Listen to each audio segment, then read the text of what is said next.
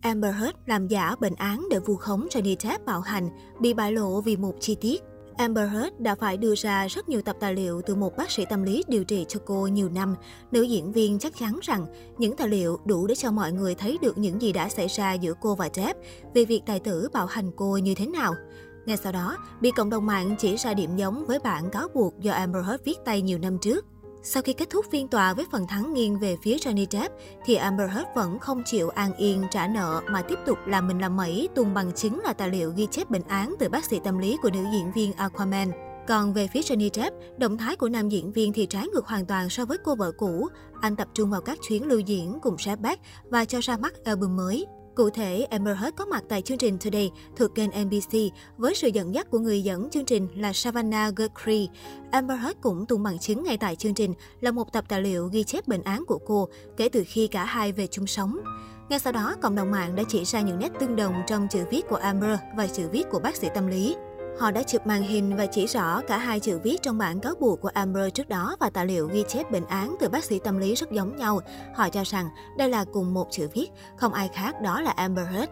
Hàng loạt bình luận phía bên dưới cũng cho rằng đây đích thị là cùng một người viết, không ai khác ngoài Amber Heard. Cũng trong chương trình này, Amber Heard đã nhấn mạnh rằng cô không phục kết quả này và tin rằng bản thân bị đối xử bất công. Nữ diễn viên cho biết cô đã đưa ra nhiều chứng cứ thuyết phục, nhưng bồi thẩm đoàn đã không tin tưởng cô bởi vì họ bị chính phía Johnny Depp che mắt.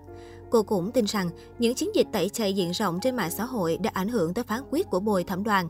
Tôi không phải một nạn nhân đáng mến, một nạn nhân hoàn hảo. Khi làm chứng, tôi yêu cầu bồi thẩm đoàn chỉ xem tôi là một người bình thường, nữ diễn viên chia sẻ. Nữ diễn viên 36 tuổi khẳng định sẽ kháng cáo vì muốn được nói ra sự thật cho tới khi chết. Amber Heard cũng nhắc đến những tình cũ của Johnny Depp và tin rằng họ không dám lên tiếng chống anh vì sợ kết cục giống cô. Ngôi sao Aquaman giải thích lý do cô là người hiếm hoi dám vạch trần thói bạo hành của Johnny Depp. Hãy nhìn những chuyện xảy ra với tôi khi quyết định lên tiếng, bạn có dám chấp nhận không? Tại vụ kiện phỉ bán của Johnny Depp và Amber Heard, nữ diễn viên Ellen Barkin là người tình duy nhất lên tiếng tố cáo Johnny Depp bạo lực và đứng ra làm chứng cho Amber Heard. Theo Ellen, tài tử 59 tuổi là một người ghen tuông vô độ, thích kiểm soát người khác. Depp từng rất tức giận khi phát hiện tôi có một vết sức ở lưng. Anh ta khăng khăng nói rằng nó đến từ việc tôi quan hệ tình dục với một người đàn ông khác.